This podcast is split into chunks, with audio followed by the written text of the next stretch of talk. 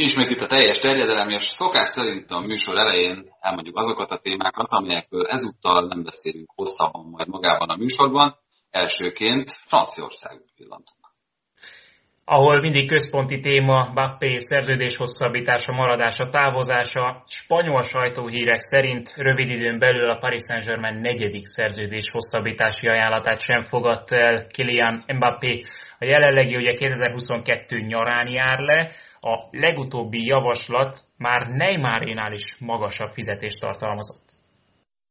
Angliában is történtek érdekes események, létrejött a Hall of Fame, amiről már régen volt a szó van, a hírességek csarnokába be is iktatták az első két tagot, Ellen Shearer, Thierry Henry helyét alig ha kérdőjelezte meg bárki, és ha már egy Arsenal legendáról beszéltünk, az Arsenal szurkolói is tüntettek sok más klubhoz hasonlóan, ugye itt a Kronki távozás mellett szóltak az érvek a szurkolóknál, és a hírek szerint lehet, hogy van is megoldás. Daniel Eck, Spotify alapító és tulajdonos az, aki átvehetni a csapatot, ő régi Arsenal szurkoló hírében áll, és korábbi legendák, mint például Dennis Bergkamp is kiálltak az ötlet és az elképzelés mellett, és erről jut eszembe, iratkozatok fel a Spotify-on a teljes terjedelem csatornájára. És van még egy érdekes dolog itt, ami Angliában pénteken kezdődik majd, ez pedig a közösségi médiának a bolykotja. Négy napon keresztül a klubok egyetlen egy ilyen média felületen sem fognak posztolni, ezzel állnak ki együttesen az internetes zaklatás, illetve a rasszizmus ellen. Jó hete volt a Szalaiknak a különböző bajnokságokban. A Bundesligában múlt szerdán Szalai Ádám a Werder Bremen otthonában a 16. percben talált be, és ha már 16, pont ennyi hónap telt el a legutóbbi Bundesliga gólja óta a 33 éves csatárnak. A Werdertől a 45. percben a VAR elvett egy gólt, a második félidőben pedig hiába támadtak, Szalai gólja végül három pontot ért. Szalai Attila is betalált, már a harmadik gólját szerezte a török bajnokságban, az elsőt most fejjel, a Fenerbahce hátránya három pont a besiktás mögött, de a lista vezetőnek még lesz egy Galatasaray elleni derbije a hátralévő öt fordulóban. Bizonyos, a Galatasaray a harmadik helyen áll, úgyhogy egyáltalán nem lesz még ott a bajnoki versenyfutás. Nagy szívfájdalomról a mai adásban a szériáról kevesebb szó esik, de azért azt mindenképpen érdemes elmondani, hogy Conte a legutóbbi nyilatkozata alapján már 90%-ig esélyt arra, hogy Inter megszerzi a Scudettót, ugye ezzel megtöri a 9 éves a Juventusnak a Verona elleni győzelem vitte közelebb ezúttal a fekete-kékeket a bajnoki címhez, és még az Atalantáról is érdemes szót ejteni, amely valósággal legázolta a Bolonyát 5-0 sikerének köszönhetően már a második a tabellán Gasperini csapata, talán arra van a legnagyobb esély, hogy az Inter mellett az Atalanta fog bejutni a következő szezonban is megrendezendő bajnokok ligájába.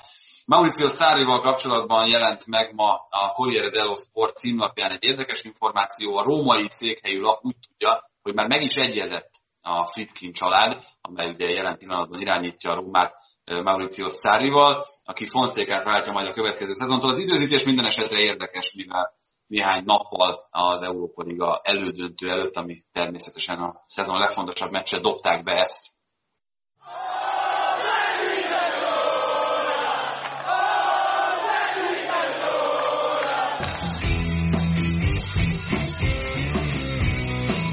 Ez a teljes terjedelem. Magyarország első futballpodcastja Baumstark Tiborral és Bognár Domával.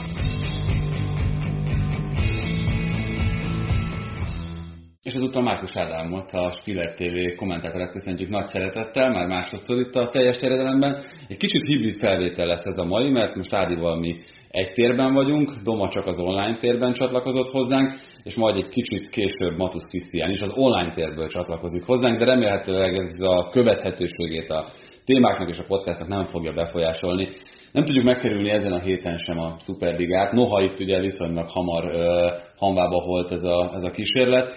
A kérdés az, hogy ha hosszú távú hatásokról beszélünk, akkor szerinted ezek a repedések, amik először csak itt a Superligán belül keletkeztek, ezek uh, mennyire fogják megosztani, akár hosszú távon itt a nagy kluboknak az egységét. Ami egyelőre eddig viszonylag uh, egyértelműnek tűnt, hogy egy irányba akarnak haladni, hogy egy célért küzdenek, de hát ez most jelen pillanatban már nem ugyanaz, mint egy héttel ezelőtt. Először is köszöntök mindenkit, én sziasztok! Hát amíg ezek a vezetők vannak, addig meg lesznek ezek a repedések, mert ezek szerintem begyógyíthatatlan sebek, amiket már ejtettek egymáson a felek.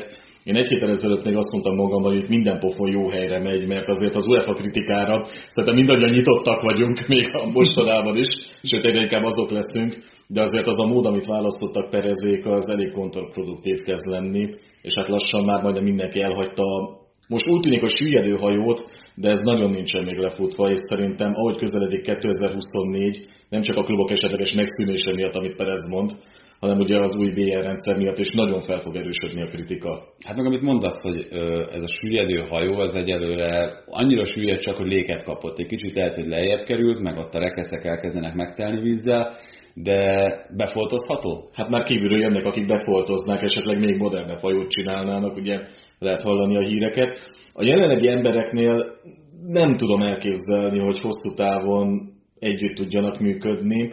Annak ellenére, hogy nyilván megvan az összekötő kapocs, hogy az értékek vagy az érdekek nyilván az utóbbi inkább, tehát rá kellene kényszerülniük, de képtelennek érzem, hogy az összes jelenlegi főszereplő ebben a formában együtt tudjon működni.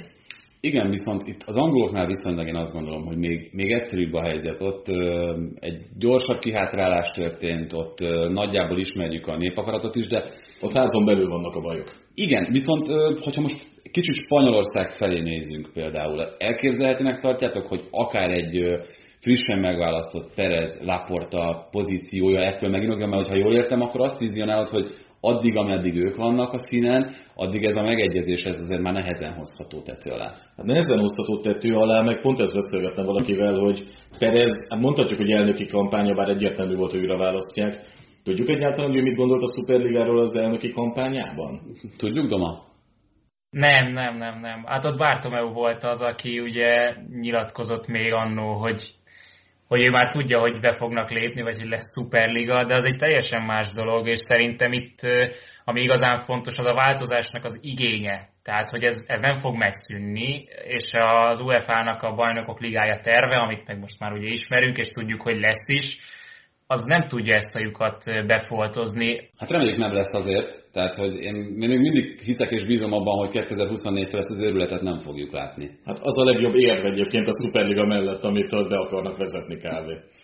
Igen, igen, így van. Csak az a baj, hogy azt nem tudjuk, hogy valójában mekkora a gond ezeknél a csapatoknál. Tehát nekem abból, hogy a Real Madrid és a Barcelona ennyire erősködik, érte, ebből úgy tűnik, hogy a spanyol csapatoknál nagy a gond, Abból viszont, hogy a Chelsea és a Manchester City például nem volt túl határozott, ők mint hogyha csak így csapódtak volna, mint ahogy hogyha elmegy egy társaság este inni, akkor vannak, akik csapódnak, mert ott kell lenniük, és akkor itt is a Chelsea és a City nem akart ebből kimaradni, mert hát nagy pénz van benne. Aztán amikor látták, hogy ezért ez veszélyes ez a dolog, akkor gyorsan visszatáncoltak. Ezért furcsa. Hát a Chelsea nevét pedig ezt is se tudtam mondani, hogy emlékeztek a egyik nagyobb menő interjújában, meg a Tatanemben is voltak gondjai azért. Hát igen, a spanyolok meg a latinok azért ebben nem annyira erősek. Itt az angoloknál, ha egy kicsit a jövőbe pillantunk, akkor mit látunk? Ugye azt látjuk, hogy Woodwardot, hát lényegében ez, ez elsodorta, viszont én most itt ugye tüntetnek a Glazer család, tüntetnek Franki ellen, azt kicsit bevallom őszintén, esetek Ronki esetében látok némi esélyt arra, hogy ott, ott valóban a népakarat győzzön, de máshol nem annyira, hogy itt akár Abramovicsot majd elüldözik. Nincs előttem a kép, de a Glazerékkel már ugye akkor tüntettek, amikor egyáltalán felvetődött, hogy megveszi majd a Manchester United. Ezekre a Norris sálakkal meg a... hát azt most is láthattuk, meg még a sárk feliratos Manchester United egy szurkoló. Tehát ezekben is benne van a hagyomány, meg minden, de hát ez nem már túlnőtt a Manchester United. Woodward távozásával szerintem valamelyes le fog majd ez csengeni. Ugyanakkor a szakmai hatásai érdekesebbek, mert azért financiálisan nagyon ott volt a Szeren Woodward, ezzel ő szakmailag jogos kritikákat kapott szerintem tőlünk is, de nem biztos, hogy ez olyan jó változás lesz a Unitednek, bármilyen furcsa, és ez nem gondoltam volna, hogy egy évvel ezelőtt ezt mondom woodward kapcsolatban. Hát pláne úgy, hogy azért ez viszonylag jól működő Unitedről van szó. Nem, hogy nagyon meredeket mondok azzal, hogy, vagy nem is meredek igazából, ez a kérdés, hogy az 50 plusz 1, ami Németországban működik, az teljesen ki van zárva Angliában? Teljesen. Mike Ashley eret várna szerintem, akkor a jövőbeli kilátásokat nézve. Nem, hát nem erre épül a Premier League, tehát hogy ott nyilván egy, egy struktúra részeként ez, ez nagyon, jól, nagyon jól működik, szóval igen, jól, jól működik Németországban, akadályoz bizonyos szintű előrelépéseket, amit láthatunk, hogy bizonyos csapatoknál, bizonyos kluboknál gátja a fejlődésnek, ugyanakkor a fenntarthatóságot sokkal inkább biztosítja. És a sárkét még így se tudta megmenteni. Igen, igen, és ettől függetlenül én az, pont azt nem érzem, hogy e tekintetben, még hogyha egyébként kiszámíthatóbb is a gazdálkodás, így vissza akarnának lépni azok a Premier League klubok, ahol azért azt látjuk, hogy a nagyoknak, tehát például ennek a top 6-nak, amelyik csatlakozott, egyetlen egynek van angol tulajdonosa, és azért a Tottenhamről van szó. A Tottenham esetében is arról beszélünk, hogy a nemzetközi kitettsége és érdekeltsége az azért sokkal nagyobb, mint akár bármelyik német klubénak, úgyhogy én emiatt nem látom ebben a, ebben a rációt. De ha már a Tottenhamről beszéltünk, remélem nem bánjátok, hogy egy kicsit összekötöm itt a Liga Kupa döntőt a, a Mourinho menesztéssel, mert lehet, hogy egyedül vagyok ezzel a véleménnyel, és nagyon kíváncsi vagyok, hogy ti erre mit mondtok. Nagyobb hazárdjáték volt azt a Mourinho-t kirúgni a Liga Kupa döntő előtt, aki az egymecseknek és a döntőknek a nagy specialistája, mint esetleg azt megkockáztatni, hogy egy esetleges ligakupa győzelem után még nehezebb lesz őt eltávolítani. Én azt mondom, hogy jogos Mourinho kirúgása csak az időzítés borzasztó gáz. Tehát vagy egy hónappal korábban ki kellett volna vágni a Dinamo Zagreb elleni kiesés után az Európa Ligából, mert az egészen méltatlan volt, főleg ha megnézzük, hogy milyen összeállításban estek ki, vagy akkor meg kellett volna várni a szezon végét. Tehát szerintem ez a leggázabb, főleg annak tudatában, hogy ugye úgy jött oda Mourinho, mint az ember, aki kupákat fog nyerni, ehhez képest azt nem mondom, hogy megfosztották a lehetőségét, mert sokat tett azért, hogy elvitt a Tottenhamet, tehát hogy ezt azért nyilván nem lehet elvitatni tőle. Tehát az összkép rossz volt. Tehát láttuk, hogy nincsen kifutása a történetnek, vagy 99,9% hogy nem lett volna ennek jó kifutása. Ezzel együtt ez még a Mézonnel szemben sem szerencsés. Annak ellenére, hogy nem lesz megégett edző, tehát nem kap egy bélyeget, de hát ebből a helyzetből nem tudom, hogy kiosztatott volna többet szegény. Hiába volt alárendelt a csapat szerepe, nem tudom, hogy másra ez jobb lett volna. Hogyha megnézzük mondjuk Mourinho Etihad-beli meccsét, akkor nem. Hát meg, hogyha most azt nézitek, akkor van olyan, olyan kezdőedző, és itt most tényleg nem akarok méznél semmi rosszat mondani, mert lehet, hogy egy hihetetlen nagy tehetségnek a szemünk előtt való felnövését látjuk majd, de van olyan edző, akinek jót tesz azt, hogy azonnal a klub adott idényének legfontosabb mérkőzésén kell valami olyat húznia, a világ egyik legerősebb csapata ellen, ezt még itt zárójelben hozzáteszem, amilyen ez a Liga Kupa döntő volt. Tehát, hogy ez azért nagyon-nagyon feladat, nagyon-nagyon komoly feladat, még egy tapasztalt, meg sokat látott edzőnek, és nem, hogy egy 29 éves egy esetben tudom elfogadni, és ez érvelés technikailag védhető talán, hogy Mézben nem kapott kritikát. Tehát még akár ha 5-0-ra kaptak volna ki, akkor sem valószínű azt mondták volna, hogy egy tehetségtelen edző. Tehát lett volna egy áldozat, de nem lett volna kivégzés. Igen, de akkor itt merül föl, hogy, hogy akkor mi történt? Tehát konkrétan minek kellett ahhoz történnie, hogy így döntsön úgy a Lévi, hogy, hogy kiteszi Mourinho-t. Erre tudtak valami elfogadni? Hát, hogy az összeesküvés elmélet, vagy szerintem lehet, hogy összeesküvés gyakorlat, hogy látta befolyni már a Superliga pénzeket?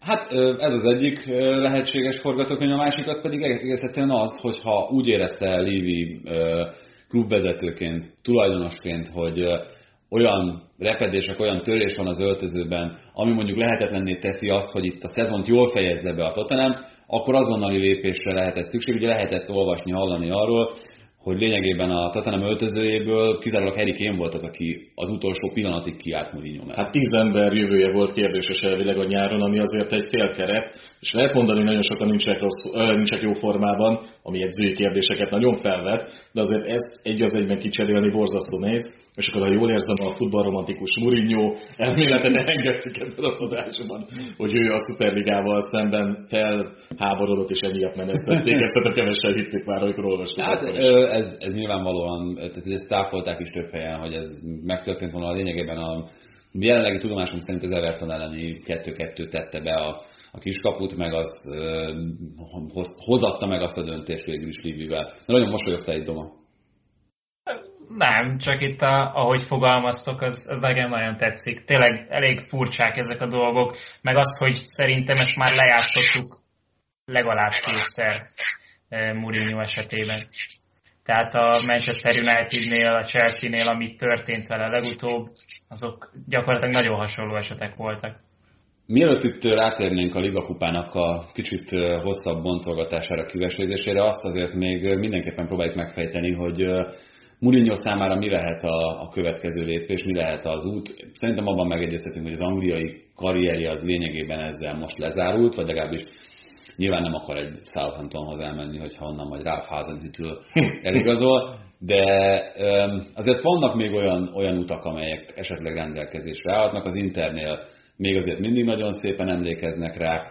Portugáliában kérdés az, hogy mondjuk neki egy Porto vagy egy Benfica akár kihívást jelenthet. Szerintem ott mind a kettő klubnál, vagy akár még a Sportingot idejében mind a háromnál felvetődhet a neve, illetve ami számomra a leglogikusabb döntés, az a portugál szövetségi kapitányi poszt, ami egyelőre betöltött, ugye Fernando Santos gyakorlatilag címvédő csapattal megy majd neki az Európa-bajnokságnak, de én azt hiszem, hogy Mourinho válogatott szinten még mindig top edző lenne. Top edző lenne válogatott szinten szerintem is, főleg mondjuk a portugál taktikához illeszkedne Mourinho stílusa, mondjuk a 16-os Európa bajnok csapat sőt, kiesés szakaszbeli teljesítményét nézzük. A rossz tudod vagyok, ez az EB meg is adhatja az esélyt a kapitány cserére meg hát Mourinho azért tudjuk, hogy mit mondott a szövetségi kapitányi pozícióról, de hajlamos felülbírálni a korábbi álláspontját, ugye az Európa. Tudjuk, hogy mit mondott a Tottenhamről is. Tehát. Igen. Annyit el kell mondjak, hogy én elfogult vagyok Mourinhoval, és számomra borzasztó látni, hogy lefele megy, hogy az én középiskolai szerelmem, akit sajnos nem tíz év után láttam, hogy most milyen állapotban van, hanem végig kísérhetve a fejlődés történetét szegényemnek, és Tényleg rossz látni, pont a múlt héten volt egy Premier League World magazin, amiben Benny McCarthy beszél José Mourinho-ról, egy dél-afrikai csatár, aki még a Portóban dolgozott vele, és olyan áhítattal beszélt róla, ami így eszembe jutatta, hogy mi az, amiért Mourinho-t megkedveltem, meg sokan megkedveltük a 2000-es évek közepén, csak aztán a varázs kezd kikopni.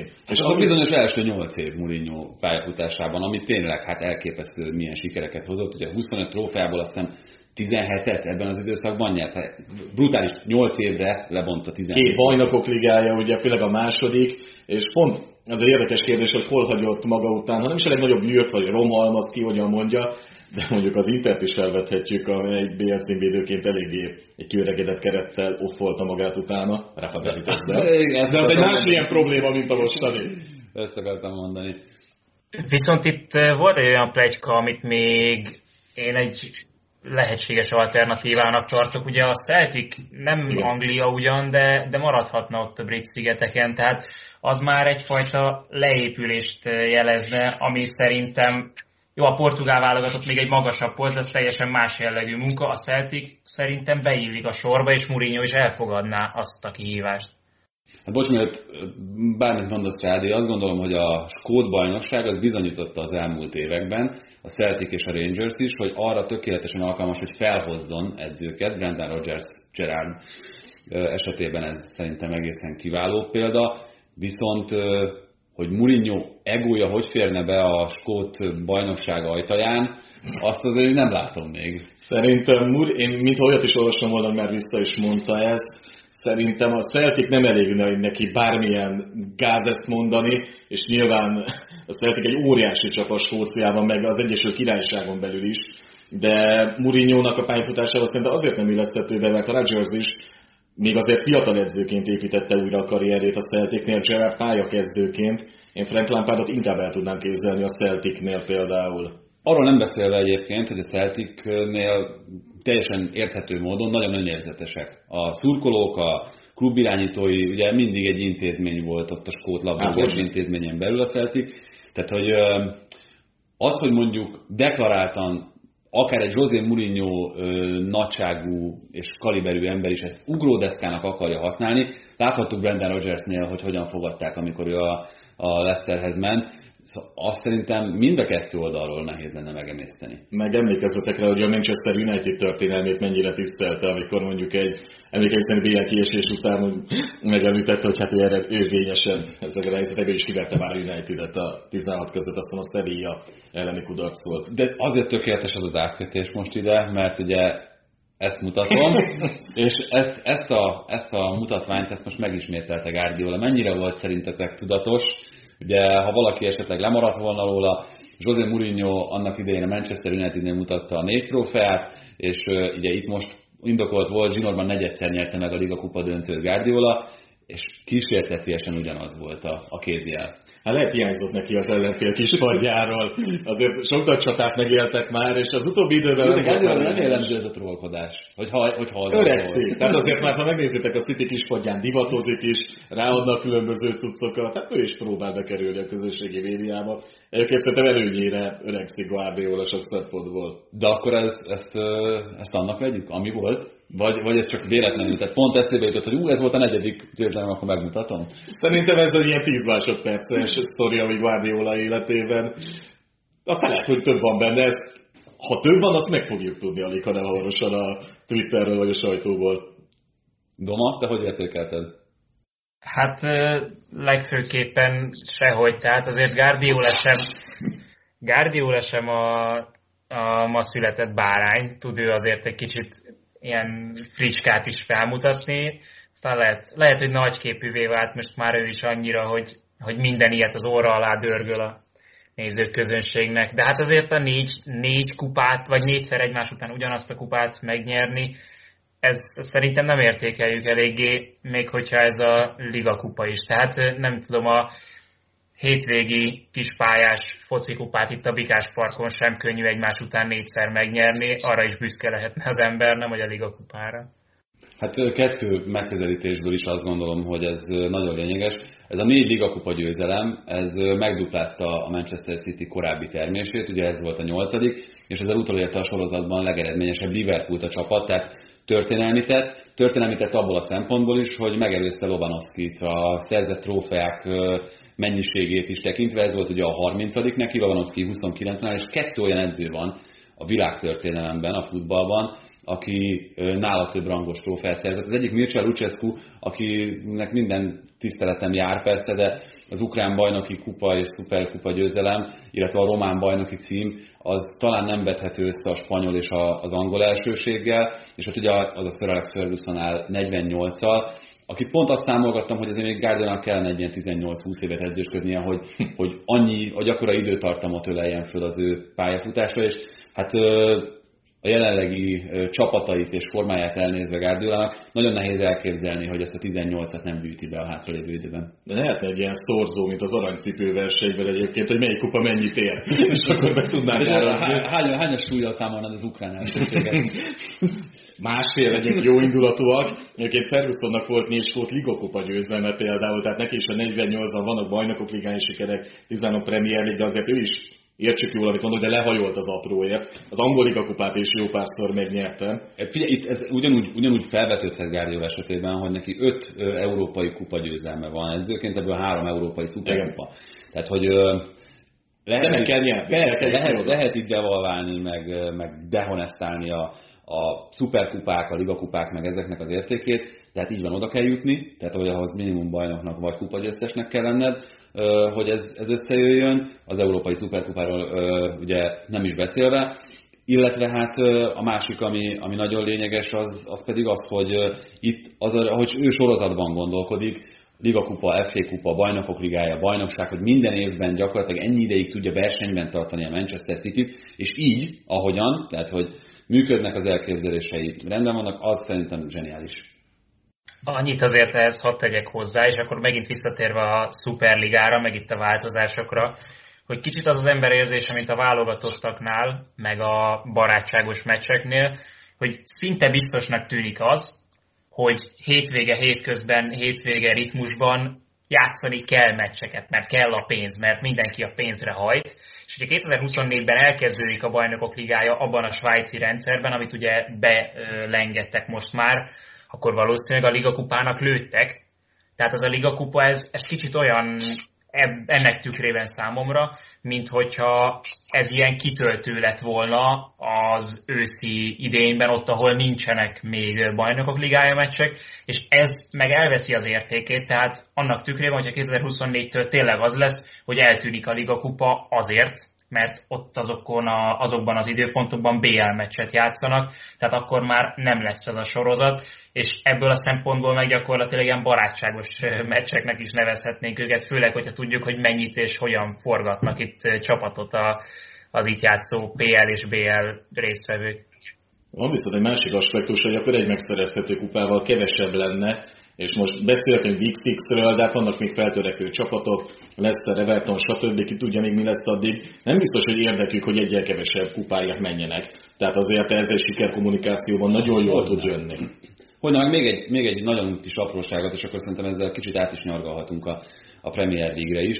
Öm, amit szerintem nagyon fontos leszögezni, hogy oké, okay, ott van a Manchester United, ott van a Manchester City, ott van a Chelsea, óriási kerettel, nagyon minőségi labdarúgókkal teletömött csapatok ezek, de azt a versenyhelyzetet, amit egyébként Guardiola ki tud alakítani a csapaton belül, azt a tervszerűséget, ahogyan cserélgeti, rotálja ezeket az embereket, azt a tudatosságot én nem vélem felfedezni. Most Tuchelnél, amióta a Chelsea-nél van, valami hasonlót lehet látni, de azért az, hogy ez, ez ilyen harmonikusan működjön, és nem feltétlenül látsz, hallasz sértődött játékosokat emiatt, az mindenképpen egy erény.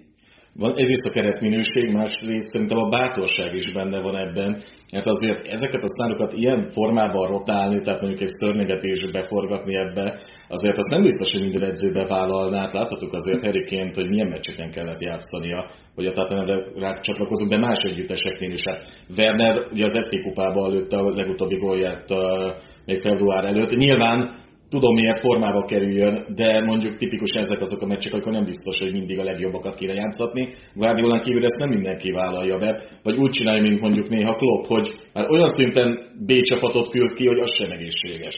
Igen, hát itt ezért is nagyon könnyű innen átkötni a Liverpoolra, mert azt láthatjuk, hogy bármivel próbálkozik Jürgen Klopp, agyon nyerte ezt a Newcastle meccset is, de vajon jó döntés volt-e az, hogy akkor, amikor forgatod a csapatot, akkor, amikor egyébként ilyen fontos bajnokikat játszol, akkor úgy küldesz pályára minden támadódat az első pillanattól kezdve, hogy ezzel lényegében kizárod a strukturális változtatás lehetőségét meccs közben. Hát a mellékátábra alapján lehetett volna jó döntés, mert te agyon nyerte a Liverpool a meccset, és hülyén hangzik, amit mondok, de lehet, hogy már annyira agyon nyerte, hogy egyszerűen nem hitte el itt a Newcastle egyenlítet. És sem a védelemre gondolok, de a támadó sorban egészen hitvány volt, amit csinált, és benne van már szegény, én nagyon szimpatizálok fel, amikor a betört telefonjával ment emlékeztek. Tehát emberi értékeit imádjuk, de ez a mostani forma, ez tényleg lesújtó szegénynél. Tehát ez is benne van, meg az is, hogy egy nullánál sem úgy kellett menni a csapatnak, mint hogyha mondjuk lett volna öt Newcastle viccer, és akkor azt érzed, hogy hú, hát azonnal ki fognak ezek egyenlíteni. Ezzel itt nagyon szimbolikus volt az a második gól, amit végül megadtak, és valahol az egész szezonját megmutatja a poolnak. Bocsánat, az első góllal kapcsolatban, hogy bennetek nem vetődött fel azt, hogy amikor ott elvették a 92. percben Callum Wilson gólját, ugye kezdés miatt ismerik a szabályt, tudjuk, hogy így van, de a 11-es szabályánál nincsen benne az, hogy nem érhet a kezéhez a labda. Mi a fenéért nem volt az büntető, hogyha visszanézték a videóról, miközben Kabak szétrúgta a lábát Callum Wilsonnak. Ez egy nagyon jó kérdés bennem, akkor nem vetődött fel egyébként, mert szerintem sokat magammal csak azt néztem, hogy hopp, hát megint kiegyenlített a Newcastle, nem villog mondjuk, de aztán később neki is összejött. Egyébként eh, már Kerszi szokott nagyon sok mindenre reagálni.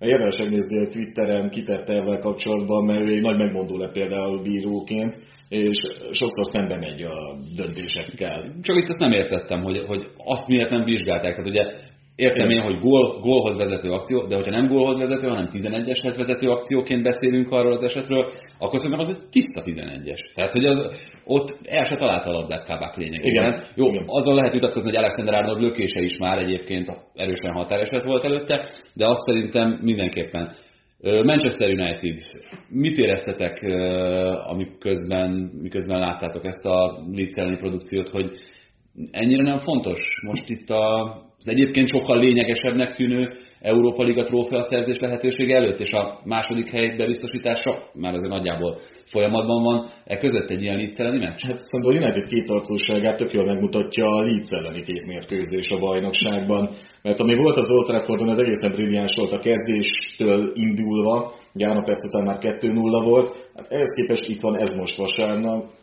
Nyilván a prioritási sorrendben sejtik, hogy nem lesznek bajnokok, ez is ott lehet tudat alatt. De azért a United továbbra is netsz, hogy több frontos küzdelemben mire megy majd, hogyha a BL-ben vesz részt megint, és azért ez megmutatja szerintem, hogy még bőven van munkája Szulsjárnak. Bruno Fernandes, de bocs, mondjad? Nem, csak azt, csak azt teszem, vagy tenném ezt hozzá, hogy nehogy már a, a csütörtöki Európa Liga meccs legyen kifogás egy szombati vagy vasárnapi bajnokinál. Szóval szerintem, hogyha két szerda BL van, az oké, okay, de a csütörtöki Európa Liga meccsre így van egy hétfő két szerdát felkészülni, és azt szerintem már elég kell, hogy legyen. Hogy ne ez legyen a kifogás. Azt kijelenthetjük egyébként, hogy így, hogy azért tényleg azért elég valószínűnek tűnik, hogy megvan a második hely, a bajnokok ligája kvalifikációról nem is beszélve, tehát hogy ott az már gyakorlatilag szerintem egy lezárt ügy. Az Európa Liga trófea megszerzése innentől kezdve a United számára a legfőbb cél? Hát Szuskának bármilyen kupa jól jönne, most erre nyilván az Európa Ligában van esélye. Papíron a United a legjobb csapat ebből a négyesből, hogy ezt ki tudja vinni a pályára, az már érdekesebb kérdés. Elvileg amikor a 2000-es években játszott a United a Rómával, még a BL emlékeim szerint mind a kétszer negyed döntőben, én nekem ott nem volt kérdéses, hogy a Manchester United ki fogja verni a Rómát. A híres uh, Ferguson Spalletti borozgatás. azt mondta Spalletti, hogy kicsit megvezette őt Ferguson ezzel a, ezzel a kis bor meghívással, mert azért kaptak hetet. Na, hagyjuk. Aztán volt De Rosszinak büntetője is az Old Traffordon, nagyon sikeres formában egy évvel később. Tehát elvileg meg kéne, hogy legyen ugyanez a tudáskülönbség, és ezzel együtt érzek azért veszélyt a Unitedre nézve, nem csak azért, mert mondjuk a Basák Sehír is meg tudta tréfálni a csapatot. Stabilabb tavasszal a United, de azért a Róma trükkös, annak ellenére, hogy a hírek nem biztos, hogy segítek azért őket. A Villaráról majd mindjárt beszélünk Krisztel is egy kicsit bővebben, de hogyha ugyanígy teszem fel a kérdést, mint ahogy a United kapcsán az arsenal kapcsolatban, megmenthető ez a szezon? Egy Európa Liga döntővel, mondjuk? Döntővel nem biztos, hogy győzelemmel szerintem igen, mert akkor el lehet mondani, hogy megint kupát nyert. És BL induló. És tovább, tehát ez a lényeg, hogy ott lesz a nemzetközi porondon, visszavezeti az Arsenalt a BL-be, nem a vengeres módon, de megcsinálja azt, amit Wenger nem tudott például. Tehát Wenger 2000-ben olyan fokupa döntött bukott büntetőkkel a Galatasaray ellen, ahol azért egyértelműen az Arsenal volt az esélyes, hiába verte ki a Licet a Galata. Utána volt az elbukott BL döntőjük, ugye 2006-ban, és pont érdekes, hogy a Villarreal volt az elődöntőben egyébként. Nem Emerivel. Viszont a, csak egy apróság még, hogy azt, hogy nézzétek vissza Rikernek hogy a 11-esét, zseniális rendezői munka volt, mint egy akciófilmet láttunk volna az arcközeliekkel, és aztán Árzonál örömmel. Szerintem most is Árzonál öröm lesz, és talán nem ilyen drámai körülmények között. Na hát még itt, hogyha már angol csapatokból kettő is van a bajnokok ligája elődöntőjében, akkor arra mindenképpen próbáljunk egy kicsit előre pillantani. Valami lehet majd ezzel a, ezzel a Real Madrid Chelsea-vel? most kéne egy jó kitérő válasz adna, hogy majd az idő eldönti. Szerintem egyébként nem, mert mivel szoros lesz, nyilván nem lesz vélhetően egy 5 vagy valami 4-3, de szerintem pont ezért lesz izgalmas, picivel a Real elvileg jobb kéne, hogy legyen, hogyha a védelmét nézed nevek alapján. Az más kérdés, hogy ki tud játszani, ki nem. F- bocs, földobok valamit. Nekem ez most a hétvégén jutott eszembe, hogyha végignézzünk a két csapat kezdő csapatán, a Real Madrid és a Chelsea kezdő csapatán, van-e olyan poszt, ahol ti a Chelsea-s változatot választanátok? Én nekem Courtois jobb kapus, mint Mendy, a Real Madrid védelmének minden tagja, Chilwell is szerintem jobb Ferland Mendy, a hogyha Kárváhál van, akkor, akkor ő is jobb hátvét pozícióban. Szerintem Kanté? Kanté talán. De hát az sem egyáltalán. Nem egyértelműen jó. nem feltétlenül cserélném le. Szóval van olyan a 11 posztból, ahol azt mondjátok, hogy egyértelműen a Chelsea erősebb? Lehet, hogy a 12. poszton. Bár tehát nem fogok egy háromszoros VL győztes edzőt kritizálni, mert Zidane szerintem borzasztó racionális dolgokat csinál, amit itt láttam tavasszal a Realból. Tehát iszonyatosan jól fogja meg a momentumokat egy-egy kulcsmeccsen belül, gondolhatunk a klasszikóra is akár, vagy a Liverpool elleni első meccsre. Viszont azért Tuchel, én nagyon jó véleménnyel vagyok róla, vezetett már BL döntőbe csapatot, meg látunk olyat is, hogy egy esélyesebb helyzetből nem tudott tovább menni, mondjuk a Manchester United PSG-re lehet gondolni 19-ből. Most egy kicsit a Chelsea van a Manchester United helyében a 2019 tavasziban. Látok esélyt, hogy Tuchel azért ott is a döntőbe, és Di Matteo után egy talán rendszer szintű edzővel is odaérjen a Chelsea az első helyre.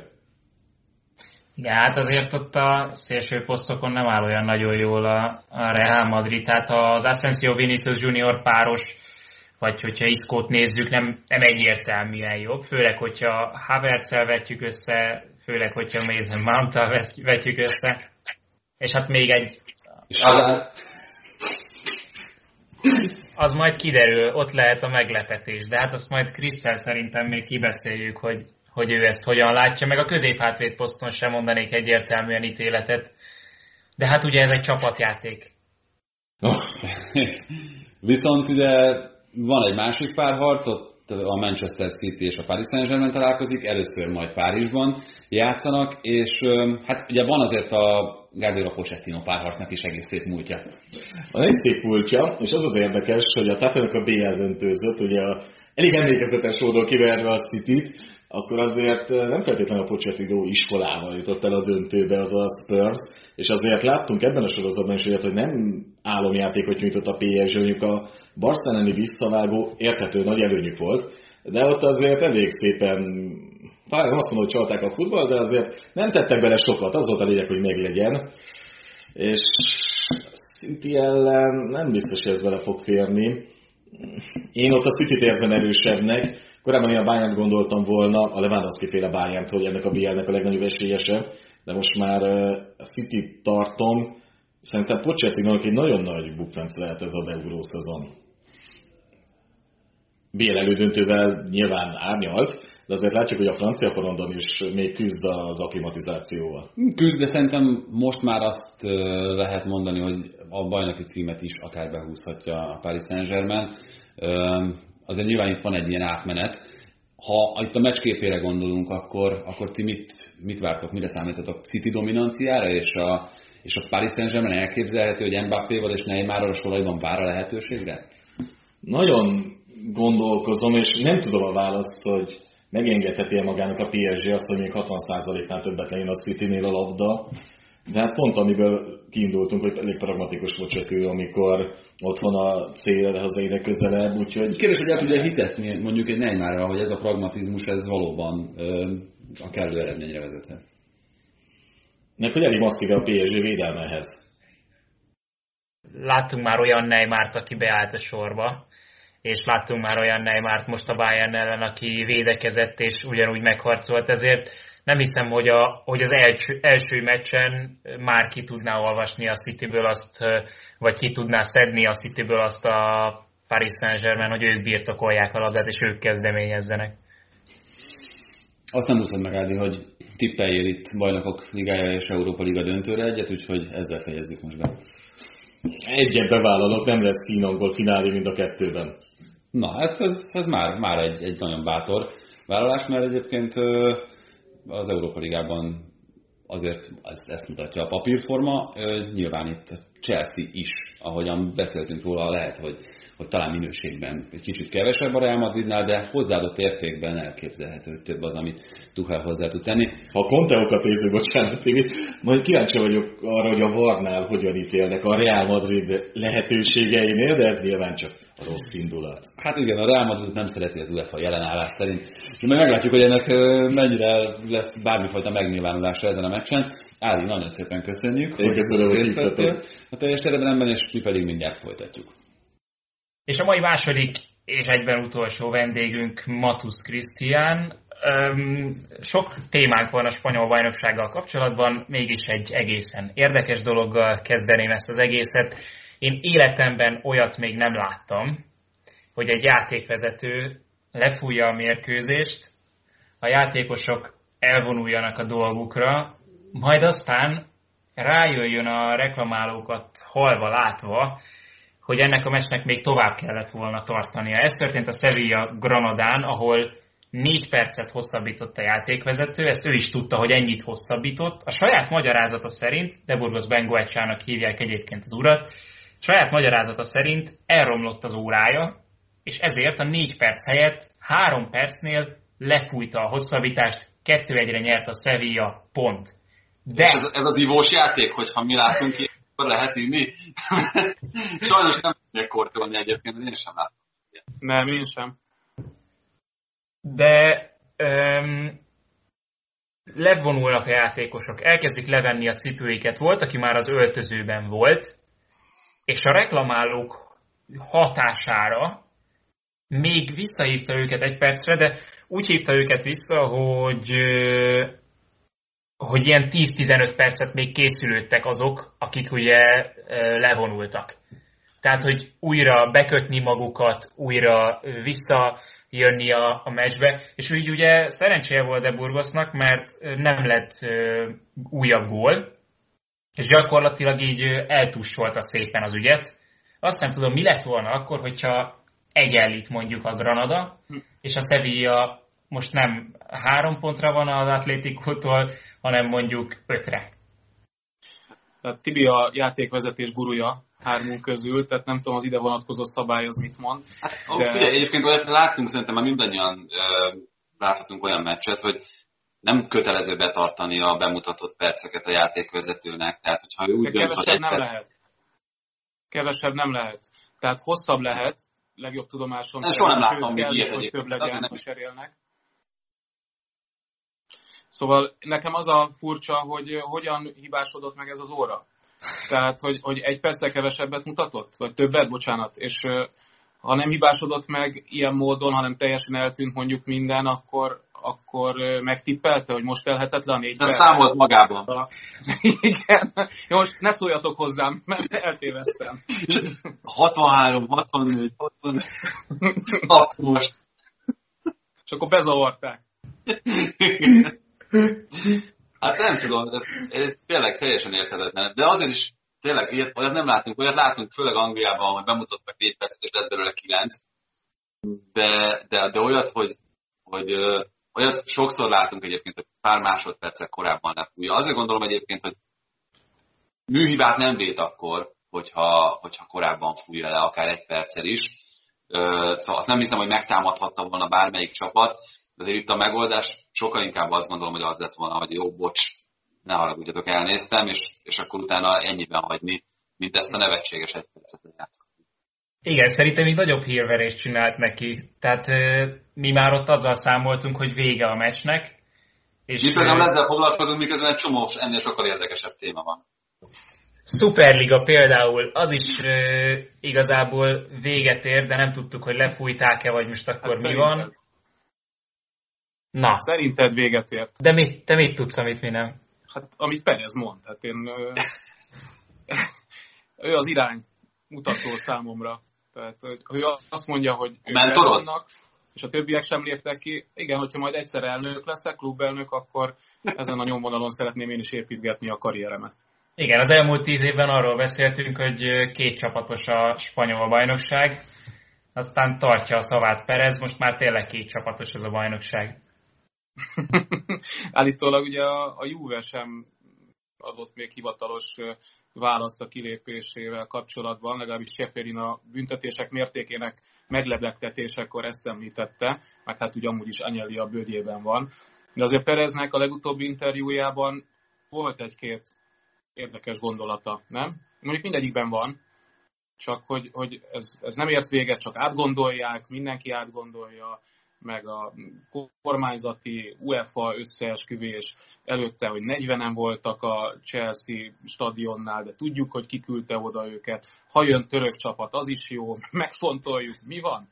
Igen, ami mindig feltűnő ezeknél az embereknél, ugye, hogy nincsen olyan, hogy ők ne tudnának valamit, vagy, vagy valamiben ellennének száz százalékig biztosak, és Perez is folyamatosan hangsúlyozza, hogy ő minden kézben van, és ő mindent tud de azért ez jelez, ez csak jelez valamit, nem? Tehát ezt beszéltük már Márkus Ádival is, hogyha ennyire ragaszkodik hozzá Perez is, hogyha ennyire azt mondják Laportáék is, hogy ők tagjai ennek továbbra is ennek a szuperligának, és történelmi hiba lett volna, hogyha nem csatlakoznak hozzá, akkor továbbra is óriási lehet az a pénzügyi gond, meg a hiány, nem? Bocsánat, én annyival azért megértem Perez álláspontját. Most azzal együtt is, hogy, hogy persze itt jókat kacag mindenki a világon azon, hogy ő még köti az ebet a karóhoz, hogy amit talán mondtam is az egyik műsorban, hogy az teljes nonsensnek gondolom, hogy egy magát komoly nemzetközi brandnek, klubnak, teljesen mindegy gazdasági társaságnak vélő valaki aláír belépő papírokat egy az egyébként világ megváltónak szánt tervbe, és utána két nappal később kihátrál onnan, mondván, hogy úgy, ja tényleg, nem is gondoltam, hogy ez ilyen fontos ez a játék másoknak, meg, meg, meg úgy változtatja meg a véleményét, hogy az gyökereiben eltér attól, ami mellett hitet két nappal korábban. Szóval Nem mondom, hogy, hogy az a jó taktika, amit Perez csinál, hogy még itt mindig ezt életképes elképzelésnek tartja, de valahol azért megértem az ő felhorgadását. Ebben igazad van, tehát hogy így kiugrani. Azon gondolkodtam, hogy ugye maradtak bent ketten, hárman, mindegy, kinek fizetik majd meg a büntetést a kilépő csapatok, amik ugye elvileg szerződésben foglalt számok. Pereznek? De azért maradtak bent, akkor valószínűleg ők is Laportával. Na igen, ez hát, volt az akkor egyik... sokkal kevesebb felé osztik az összeg, tehát ez tök jó egyébként. Igen.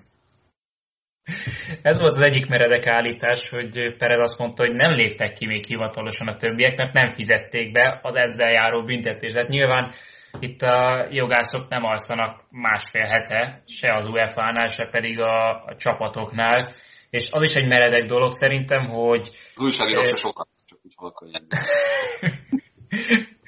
de hogy, de hogy nem félnek Perezék attól, hogy ezzel az UEFA komoly büntetés szán akár a Barszának, akár a Reálnak.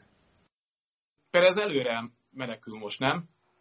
Kicsit úgy érzem, hogy bár azt hozzáteszem, hogy Zidánéknak már olyan kérdésekre is kellett válaszolni a holnapi, tehát keddi BL mérkőzés előtt, hogy elképzelhető, hogy a Real Madrid nélkül indul majd a következő BL szezon, mert hogy ilyen büntetés is benne van a pakliban akár. Ugye Cseferin most nagyjából azt engedte sejteni, hogy az angol csapatok, amelyek először reagáltak, enyhébb büntetést kapnak majd, az utána kilépők valamivel komolyabbat, és akik benn maradtak, hú, azoknak jaj. Hát ki tudja, hogy így lesz, azért szerintem eléggé padhelyzet van. Tehát, hogyha valaki ebből ki akar lépni, akár az UEFA, akár a nagy csapatok, akkor az nem megy csak ilyen egyszerűen, hogy egyik pillanatról a másikra így, így kidőlnek.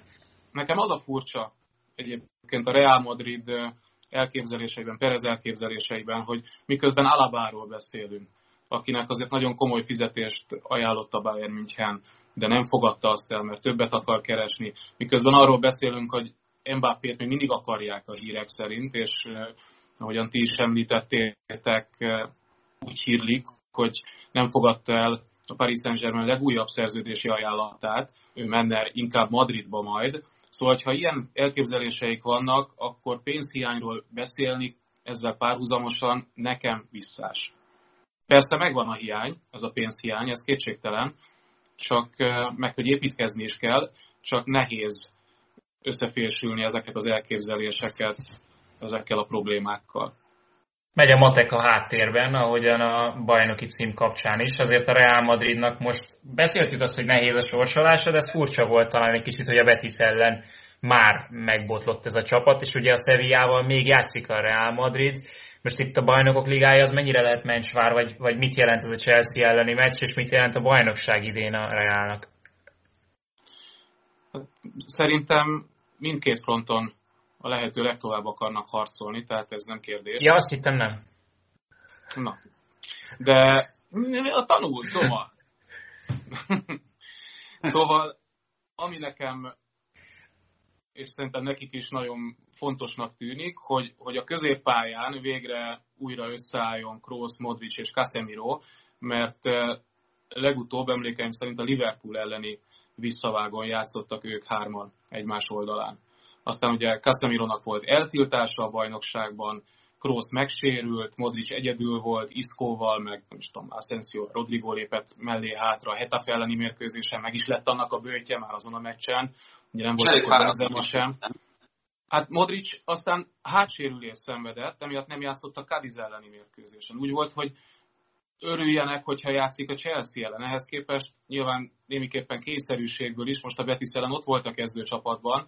Nem tudom, hogy mennyire fáradtság, vagy mennyire ez a hát probléma annak az oka, hogy most gyengébben teljesített, mert az elmúlt időszakban, akár még a Heta elleni mérkőzésen is, szerintem a jobbak közé tartozott. Az, hogyha Benzema rendben van, rengeteget jelent számukra, mm, ez a Cadiz elleni meccsen abszolút megmutatkozott szintúgy, de én azt hiszem, hogy ha ez a középpálya, még akkor is, hogyha Valverde, aki egy angol csapat ellen nagyon jól jönne, akár csereként is, nem bevethető. Szóval, hogyha ez a középpálya összeáll, az növeli az ő esélyeket, mind a bajnokságban, mind pedig a, a Chelsea elleni párharcban, ami pedig jelentősen növeli. Még azt azért ne felejtjük el szerintem, hogy egyrészt ugye eléggé mostoha körülmények között játszották ezeket a meccseket, ami fizikailag egész biztos, hogy sokat kivesz a, a játékosokból, akár a Barcelona elleni meccsről, akár a tegnapi Betis elleni mérkőzésről beszélünk, ömlett az eső egyébként, ezt már többször mondtam, hogy Krisznek is ma említettem, hogy lenyűgöz az, ahogyan az a Valdebe Bassi harmadosztályú pálya el tudja nyelni ezt a csapadék mennyiséget, ami, amit elnyel. Hát tegnap még a 75. percben, vagy tegnap előtt szombaton is még a 75. percben is úgy pattant föl a labda, mint hogyha száraz lenne a gyep. A másik pedig ezzel kapcsolatban az, hogy szerintem itt a, akár a Chelsea elleni mérkőzésre vetítve, az egyik legfőbb érdekesség a Real Madridban, hogy milyen biztosan hozta azt a 3-0-0-át, ami ugyanannyira lehet riasztó, mint amennyire, mint amennyire bizakodással töltheti el a Real Madrid híveket, meg Zidánt. Hát ez volt június-júliusban. Igen, csak, csak akkor egy nullákat, egy nullákat hozott. Egyébként benne volt ezekben a meccsekben is egyébként az 1-0 akár. Tehát, hogy ez, ez tök ugyanaz a megközelítés, nem? Mint amit akkor láttunk. Abszolút. Egyébként a Valdebebaszi gyepszőnyeg és Zidán törölközője, amivel a fejét törölgeti ilyenkor, nyeli el hasonló mértékben a, az esővizet. Jó, de egyébként bocsánat, az, az, az, egy tök jó nosztalgikus élmény minden alkalommal, amikor látom, hogy Zidán fején hogy folyik a vit, mert játékosként ugyanígy történt. Tehát, hogy az első másodperctől kezdve, mint hogy egy ilyen kancsót öntöttek volna a fejét, és arról, hogy jön a víz. De ugyanez az érzésem volt, hogy ott törölgette az arcát, hogy hát, mintha még focizna. Szóval visszatérve a Reál teljesítményére, azért azt ne feledjük, hogy bármennyire is botladozott most az utóbbi időben fokias összetételben, de 17 tétmeccs óta nem kapott ki. Tehát január 30-án veszített legutóbb. A legutóbbi négy mérkőzésén nem kapott gólt. Tehát azért, és Courtois szenzációs, számára meg azt hiszem, hogy alapvetően is különleges párharc lesz ez a Chelsea elleni. Tehát, hogy megvannak az erények, egy picit az riasztó szerintem a párharc szempontjából elsősorban, hogyha a Chelsea erényeit vesszük, ott is szembeötlő, hogy mondjuk egy West Ham elleni mérkőzés kilóg a sorból, de hogy elvétve kapnak csak gólt. Ugye azt a legutóbbi három tért mérkőzésen egyszer Ez Brom ellen ki. Bocsánat, a West Ham ellen nem, nem kaptak. Nem, még előtte a... a... West Brom. Ja, az a West Brom volt? Így van. Aha, azt hiszem, hogy kétszer játszottak a West ham valamiért az volt a fejemben. Uh, kétszer játszanak egy bajnokságban, de egyszer ősszel, egyszer tavasszal. Jaj, köszönöm. szóval a West Brom megszórta őket, de az összes többi mérkőzésen azért nagyon-nagyon stabilak voltak hátul, és hát hasonló erényeket vonultat fel ez a két csapat, úgyhogy nem biztos, hogy a gólzáporos mérkőzések várnak ránk ebben a párharcban. Szerintem maradjunk az 1 0 A Sevillának 9 van már ebben a bajnoki szezonban. Ez nekik van ugye a legtöbb az egész bajnokságban. Imádom ezt a témát, mert akárhányszor előkerül, hogy a Sevilla bajnok esélyese, ugye mindig az van, hogy na most, most aztán, és már idén is előkerült. Nem egyszer, szerintem kétszer-háromszor volt olyan forduló, vagy forduló közben, hogy közel voltak, közel voltak, de azért ez még mindig nagyon messzinek tűnik, hogy ők bajnokok legyenek, vagy az első háromba beférjenek, nem? Vagy Krisz, nálad, hogy... Olyan messze vannak, hogy egy pontra vannak a Real Madridtól. Tehát... Ez, hogy, ez tény. Hogyha ezt, ezt vesszük, akkor nem. Egyébként még mindig nehéz elképzelni, inkább így fogalmaznék. De hogyha megnézzük, érdekes, hogy miközben a Real Madridnál látszott, hogy most hirtelen kevesen lettek. A Barcelonánál is egyszer-egyszer felütötte ez a probléma a fejét. Az Atletico Madridnál is azért most kiestek legutóbb hárman, négyen, és már alig ültek a padon. Addig a Sevillánál annyira mélynek tűnik ez a keret, és előlépnek olyan játékosok, akik tudnak segíteni. Most éppen Rakitic rúgott egymást követő két mérkőzésen gólt, ugye Ernestire stabilan lehet építeni. És tehát én azt gondolom, hogy, hogy ez egy nagy erénye ennek a csapatnak, mind a mellett, hogy, hogy tényleg sok meccset hoz le 1-0-ra, Bono szenzációs, tehát ez a négy kapus, azoknak a csapatoknak a kapusai, amelyek a bajnoki címért küzdenek, egészen extrát nyújt az egész szezon folyamán, mindannyian.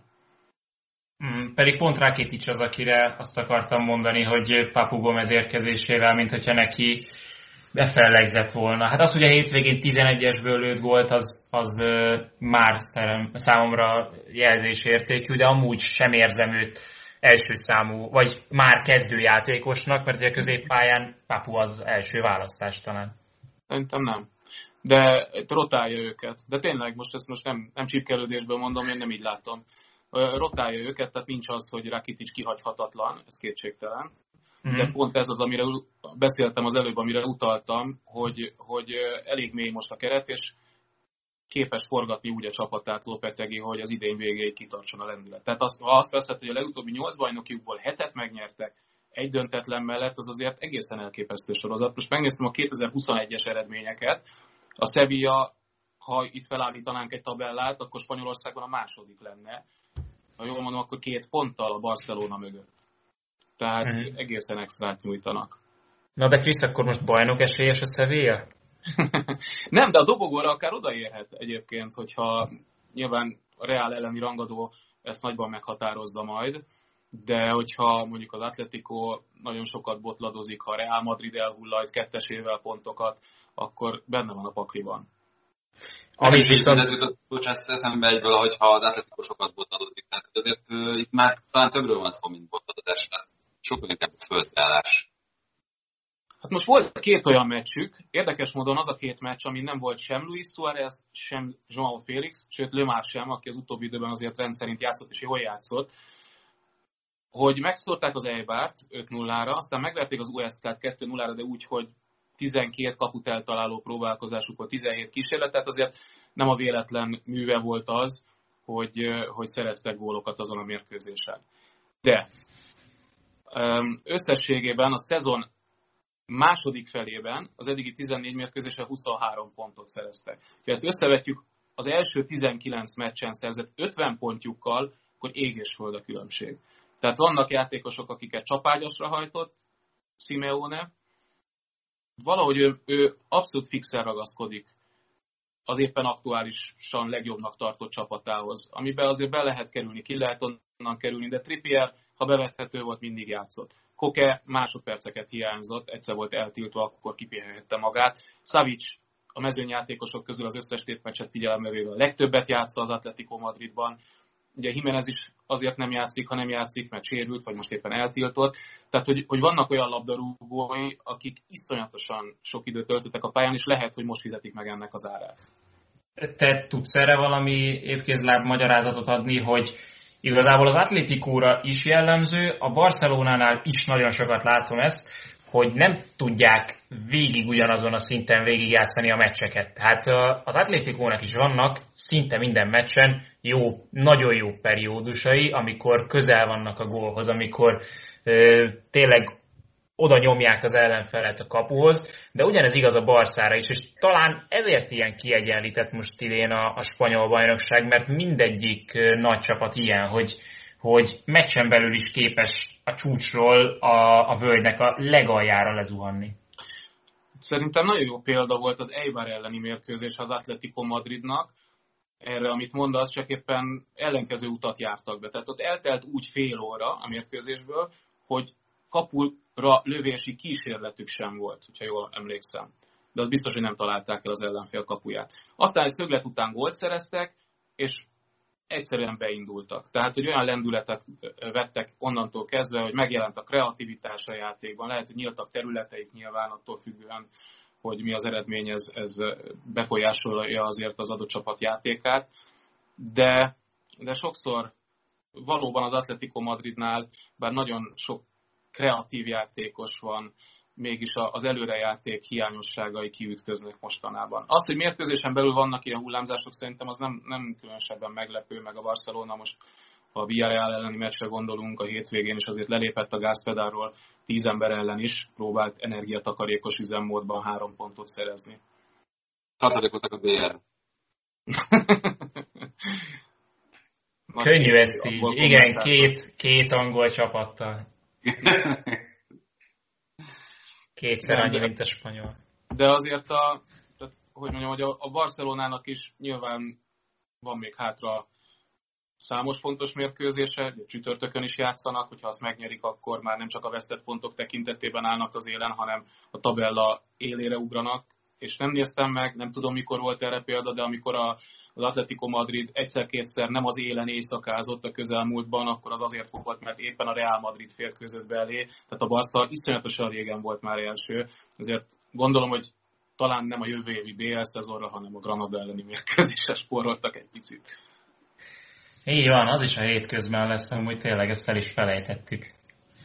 Tehát még egy ilyen rossz szezonban is összejöhet a dupla a Barcelonának. Szerintem hagyjuk most ennyiban a témát, aztán még visszatérünk biztosan erre, mert az az 5-6 mérkőzés, ami hátra van, ugye? 5? 5 van még, igen. Már csak 5 forduló van hátra a spanyol bajnokságból, az még mindig sok, és akkor majd a Barca Atlétikónál is beszélhetünk erről, úgyhogy Krisz, köszönjük, hogy itt voltál, és beszélhetünk kicsit a spanyolokról is. A jövő héten jövünk, addig is iratkozzatok föl, Krisz, te is iratkozz föl Spotify-on, meg Google Podcaston, meg Ha még nem tetted meg. ja, bocsánat, még mielőtt itt az ilyen utolsó utáni kérdés, hadd kérdezek már egy Villarrealról, mert uh, ugye azt, azt ígértük, hogy ott az Arsenal kapcsán azért uh, megnézzük a spanyol oldalt is. Egyrészt azt, hogy Emery uh, számára ez pontosan mit jelenthet, uh, akár lélektani szempontból, meg akár egy presztízs értékben. Másrészt, hogy a Villarreal mennyire elképzelhető, hogy képes lesz akár itt az Arsenal elleni elődöntőben jól teljesíteni, akár hogyha az sikerrel veszik, akkor egy Manchester United vagy Roma elleni döntőben. Nagyon furcsa helyzetben van szerintem a Villarreal, mert ott van egy hármas versenyfutás a spanyol bajnokságban az ötödik helyért, a betis és a Real Sociedaddal.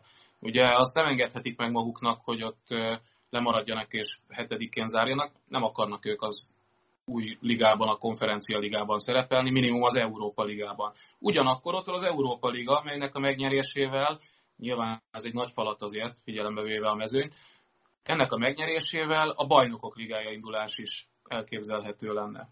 Úgyhogy két felé kell koncentrálni, Emery nyilván kicsit elnyomja magában, vagy legalábbis kifelé ezt mutatja az Arzenállal kapcsolatos gondolatait. Én egyébként az Arzenállal szemben elképzelhetőnek tartom a Villarreal továbbítását, aztán lehet, hogy jól megszórják őket, és, és de ne, nem az a nagyon megszólós csapat ez az Arzenál. Nem, nem, és nyilván a Villarreal sokat birtokolja a labdát, ez, ez egy jó helyen van náluk, de általában saját térfelükön. Egyébként meg Parejo is mélyebben játszik, de hogy van ebben a csapatban spiritus. Ugye Gerard Moreno ragyogó formában van, most a Barca ellen Csukó ezek kitűnően játszott, ráadásul benne igen komoly sebesség van, tudott rotálni a Barcelona elleni mérkőzésen, azért néhány ember pihent, úgyhogy én látok bennük spirituszt. Abszolút. Alberto Moreno játszott, abba gondolj bele, Tibi. Azt a mindenségét. Ezt, ezt nagyon régen láttam már, mert Angliában viszonylag ritkán küldték őt pályára. Igen, most meg volt egy keresztszalag szakadása, úgy volt, hogy egész évben nem játszik, tehát az is csoda, hogy, hogy most kezdő volt először az idényben. Igen, igen, igen. Úgyhogy így vár. Amúgy szerintem Villarreal Manchester United az esélyek alapján az Európa Liga döntő. Azt nem tudom, de benne van a pakliban vastagon, igen. Hát 50 szá... Ja nem, 25. Vagy hogy... a 100 százalék, a 100 százalék, hogy Krisz fel fog iratkozni és lájkolni fogja a teljes terjedelem Facebook oldalát. Remélem, hogy ti is így tesztek. Jövünk a jövő héten. Sziasztok! Ez volt a teljes terjedelem. Magyarország első futballpodcastja Baumstark Tiborral és Bognár Domával. Ha más podcastekre is kíváncsi vagy, hallgassd meg a Béton műsor ajánlóját. El tudod képzelni, hogy a podcastet, amit éppen most hallgattál, fél év múlva már a mesterséges intelligencia generálja? Mi sem. De ha érdekel, eljötte már a gépek lázadása. Hallgass bele az Embertelen podcastbe. Orsós Lajos vagyok, a műsor házigazdája. Egyelőre még élőben. Egyelőre. Fedezzük fel együtt, hogyan ismerkedik, randizik, mesél és vitatkozik Betty és Péter, két teljesen mesterséges intelligencia. Lajos, a podcast címét mond még egyszer, Léci. Oké. Okay. Embertelen podcast. Ez a műsor a Béton közösség tagja.